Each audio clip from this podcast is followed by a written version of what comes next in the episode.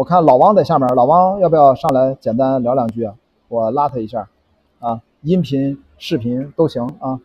因为我不知道老王在啊，老王在，我拉他。老王在，老王，老王一直在。老王上来聊会儿。那对老王在聊啊，他他，Hello，他可以听到吗？听到听到很清楚。好听到听到。三位好，三位好。哎，老王我已，经听了一个多小时了。你你可以聊聊你随便刚才听到啥，你自己有啥感触想聊的？我先给大家啊介绍一下，嗯就是老王是非常出色的那个摄影师，他原来最早是拍纪录片的，对，他拍过一部很有名的那个就是这个拳击纪录片。嗯，呃，哎，是哪一部啊？我老王千锤百炼，对我刚才在嘴边憋住了，我刚才就想说，《千锤百炼》是我这么多年以来中国可能关于拳击应该一定是最好的纪录片，几乎没有之一。反正我没有看过比《千锤百炼》更好的，大家去网上一定看一下。呃，老汪应该是摄影指导，反正一直跟小北导演跟我们也都有过合作啊，都有过合作。对对对，我跟我跟老汪合作了一部电影，就是就是那部《拓星者》。传说中的拓星者，哎，现在都可以说是传说中的。我只要我只要一上网就会被人追杀，说你那电影什么时候上啊？不是不是，人家没有说我是我咱咱俩一起，咱吊着看，咱俩谁待时间长啊？对对，看你们俩谁先上映。我我我不是不是，看谁耗时间长。我我我估计我能赢啊！啊，听听听听老王，老王，刚才你怎么样？你对体育电影有是有什么感觉啊？你是拍过的，呃，我简单说两句哈。嗯那个那个，呃，我也是一个体育迷啊，当然肯定也是个体育的电影迷。包括刚才聊到冬奥会啊，今年因为疫情的原因，几乎是看了太多的项目，因为这是第一次看直播的冬奥会，又在北京，对对吧？当然刚才说到的那个呃，您说的那个叶劲光冰球啊，嗯，就是都看了，嗯对吧？都看了。就是它给我们带来的这个刺激感呢，就是因为这是第一次看这么近距离的这个直播哈，我操，我觉得就是，呃，某些场面虽然是看直播，它跟看电影也还真真有点像，挺像的哎，是的，嗯对对，它就是给人扑带人那个扑面而来的这种东西。但是这种冬季呃运动的那个电影呢，我觉得太难拍了，本身这个项目的这个门槛就特别高，你看看拿金牌的基本上都是发。除开我们之外，挪威发达资本主义国家，对欧洲挪威，挪威，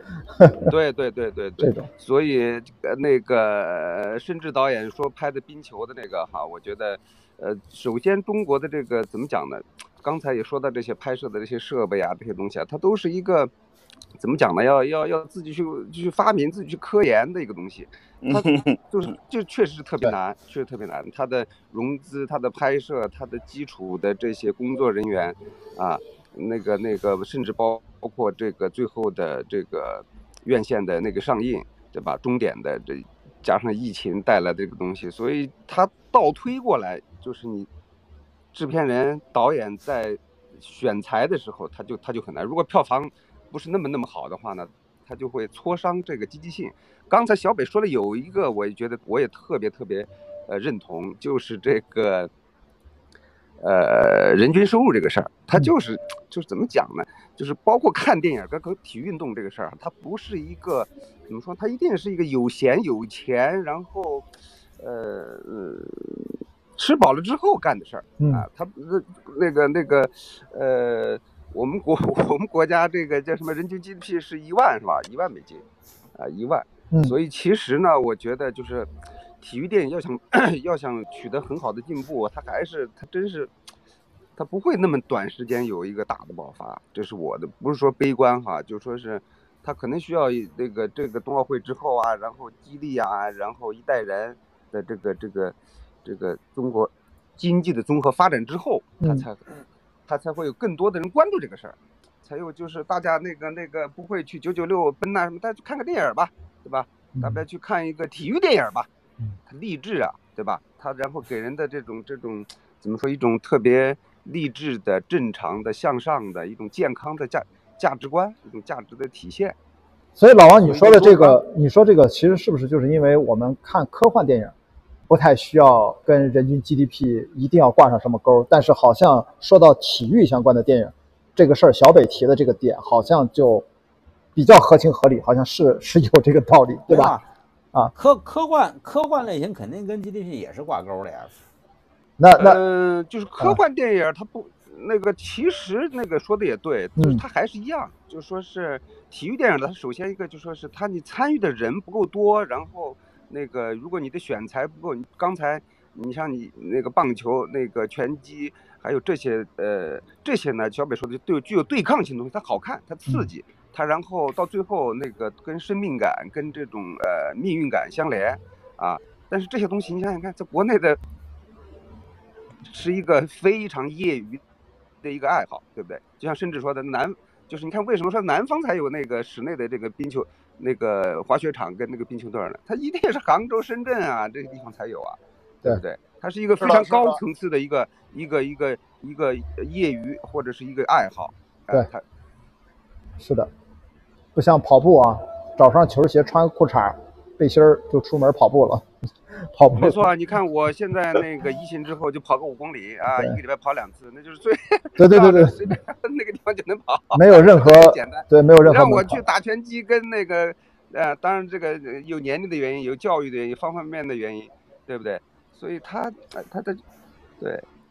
明白那老王，你讲讲你那个你那个拍那个电影的那个纪录片的一些有意思的事儿呗？哎，好嘞，我简单说一下哈，因为那个那个电影不错时间有点长了。啊，没没事没事，对你可以这个你可以多多讲，没关系。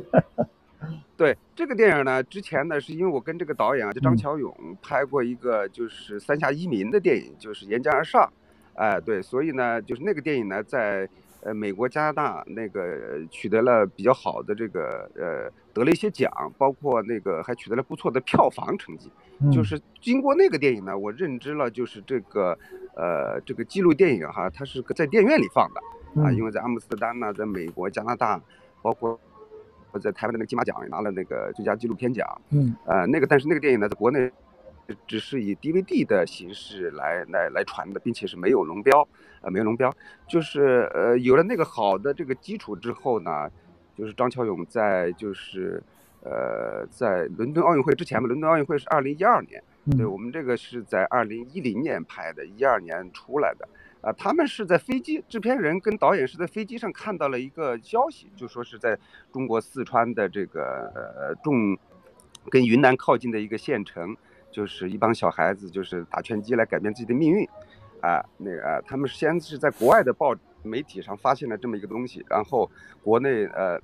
找这呃去这个调研，哎。就很快啊，因为之前他有一部很好的作品之后呢，前面一部作品呢就是融资了就是一百万美元吧，嗯这个当时我们觉得就是啊那个那个一百万美元，当时的话就是差不多于八百万人民币了。嗯，对，那个在零几年那就是国内的独立电影的那个一个大预算了，对，挺嗯高的。就是处女作或者是一个独立电影的话，那就是挺挺我们我觉得就是太太多了啊，而且有龙标的人家嗯对对对对，呃，包括那个《千锤百炼》也是延续了这套系统。这个系统呢，就说是我们是在国内拍嗯啊，我是摄影师啊，那个那个，但是整个的后期制作呢，全部是用的是法国的吧？呃，就是加拿大、嗯、没有蒙特利尔，法国的那个法国的？啊，加拿大对，对它声音什么都是国外做的。嗯对对对对，他哦，我从那个地方呢学会了，所以我进入这个电影的这个产业呢，是通过这个纪录电影啊，我知道了，因为我去看了很多的这个这个院线场啊，包括各种地方的都看了哦，觉得哎呦，这个大荧幕看的这个纪录电影哈，就给人的那种呃，就是刺激点它不一样啊，它刺激点不一样，因为他们是用运用的这个系统呢，就是。呃早期第一部用的就是那个在多伦多的那个 Hot Dog 融资，嗯啊，那个第一期呢就是五十万美金，然后各大电视台又进行一个就是追投啊，买一次播映权，呃五万美金怎么怎么样，就是它是一个成熟的一个记录电影的一个包，一个是多呃多伦多的那个 Hot Dog，一个是阿姆斯特丹的那个 IDFA 嗯啊，这个是一个是在北美，一个是在欧洲。啊，当然，近十年以来呢，国产的这个纪录电影呢，就是基本上在模仿吧这种形式，包括广州的呀，包括北京的呀，包括甚至那个上海电影节什么，也也进行这种创投的这种大会嘛。好，再扯到这个千锤百炼，嗯当时我们的当时有国内的这个公司就介入了，因为这个电影当时我们的想法是一定要在国内拍的国内的事儿，并且有有国内的公司介入之后呢，就希望在国内的院线上上映。嗯当然最后这个愿望也也也达成了，啊，我当时的想法是，我说是，嗯就是一定要就是促成，就是一定要往这个方向努力嘛。当然那个呢，刚才那个甚至导演说的那个，呃，体育电影就是要要靠近被摄主体哈，这个我也是特别有体会，特别有体会，就是说是，对对，因为你如果是直播式的长焦，老是在那吊着拍的话，它的那种。就是那种叫英文是是叫 intimacy 嘛，就是那嗯种叫亲密感啊，对，建立不哎起来。对对对对，这个也是张乔，对，这个也是张乔勇导演，就说是那个开始那个，因为他那时候呃中文没有那么好，开始第一部的时候我英文没那么好，但是到这个《千锤百炼》的时候，我们俩基本上可以互通了啊，嗯简单的这种啊都没问题。对这个 intimacy 呢，就是我印象特别深的一个一个英文单词。啊，那个那个就是把拳击怎么样拍出这种亲密感，嗯，啊，就是这种亲密感，那就是你你得贴近演员才有亲密感。就我我摄影师领会到的，他给我一个主题词，对吧？亲密感，我我始终是大长焦，那肯定不行。那个时候呢，还用了一个设备呢，就叫五 D 啊。那个在二零一零年呢，就是五 D 在这个影视制作跟甚至在这个广告制作里是一个划时代的一个低成本的利器嘛，对吧？哈。对那个那个，对对对对对，那个 Sharon Harper，美国的一个独立摄影师叫什么 Sharon Harper 拍了个《最后三分钟》嘛，嗯然后火遍全球之后呢，就在中国那个那个掀起了这个制作的热浪。对，所以我们这个千锤百炼呢，也是就是呃选择的是用这个五 D，当然有也有过分七 D 来拍摄的。对对，这样的话呢，就是它比那个早期的这种纪录片都是超三五或者是高清的这种三分之二英寸的那个，就是景深会更浅。嗯，对，它基本上叫全画幅啊。对对，现在那个阿莱基不是叫 full frame 吗？五 D 那个时候就已经是 full frame 了。嗯 full frame 给你带来的那个摄影师带来的挑战是什么呢？就你那个胶不好搞啊，对吧？并且又是动着的，你那个胶太浅那个我们选用对对焦很浅，就是你很你就那个你如果是那种固定机位啊，你可以转那个什么那个电影镜头啊什么的。我们这个就是用的是那个佳能的那个红圈，就是嗯那个自动，它那个对焦行程特别短，所以就是玩那个呢，就是把这个这个这个东西给，那就是生给学会，就是磨练会呢。那你整天拿那个东西跟演员、跟那个齐墨祥啊，还有那几个人之间的那种互动，就是泡在一起，那个没什么招啊，嗯。那个打拳也在一起，生活也在一起，就是泡。前前后后，我是泡了大概大半年吧，对对对，哦，大半。年所以最后哇，天哪，就为了时间很长，时间很长，对，对。后半期那个，对我去拍故事片的时候，有一场比赛我也没，都还没有那个那个参加，但是我也做了很多很多的那个规划划啊，极个别的一几场比赛呢，没办法用靠得很近，是因为那个你比如说是那个四川自贡的四川省的比赛，包括后来的那个大的比赛，因为这种是一锤子买卖，你们拍不到就拉倒了，所以就是三机位，也有架着台子用七零二百的长焦拍的，也有，没有你靠不住，因为那个那个比赛结束就结束了，嗯可能再给你重来。对，所以那个呃，在一些呃不可靠近的比赛场面用的长长焦，哎、那个变焦，然后近距离的生活呀，还有一些训练啊，都是三五头、二四头，甚至更广的头，那个那个接近接近的演员来拍。所以最那个时候五 D 因为是在呃加拿大的那个呃蒙特利尔的那个叫 Technicolor 啊、转的那个，最后也呃反正国内也放了几放了一阵儿吧，反正效果还不错。对呃，这个效果不错，视听效果呢，是因为它的声音做的也特别好，包括它的鼓声啊，它的节奏啊，它是一个综合的一个视听语言的一个，是的，就是一个学习吧，我也觉得那个声音一看就不是国内纪录片的做法的思路，完全完全不一样。是的，声音非常好。对，那个就过去那个挺多年的了，对，十多年了。然后反正前一九年啊，跟那个杨丽娜又拍了一个《少女与马》，但是马术这个事儿呢，又是一个得恶小众的事儿，拍这帮小女孩儿的事儿。她现在在做后期，嗯应该弄得差不多了，所以就等着看今年或者什么时候能不能出来，到时候可以再再聊。这个我就不也不能说太多了，因为中间也有还没出呢一些好多的困难。对，还没出来呢。拍完了，对哦对对，拍完了。那个那个是我近十年又拍的唯一的一个一个一个记录，记录就是真人的吧，这种又老王小哎，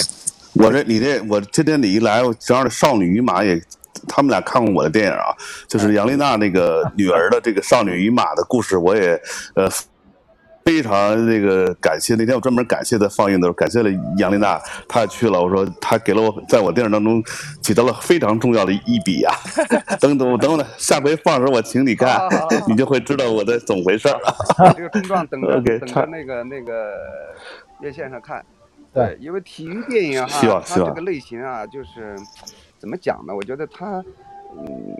肯定是一个特别好的那个那个菜哈。这桌这桌菜现在大家国内卖座的还是以喜剧、对，动就作是枪战、打斗、警匪啊这种战争啊这种东西。因为这个电影如果是不卖座的话呢，现在这个投资太难找了。呃，因为加上现在的这个这个这个疫情这个东西，所以它就是一个反杀，没办法。嗯，所以就是还有一个就是期待有那么一两部牛逼东西出来之后才会刺激市场吧，所以只能是观望和等待了。是的，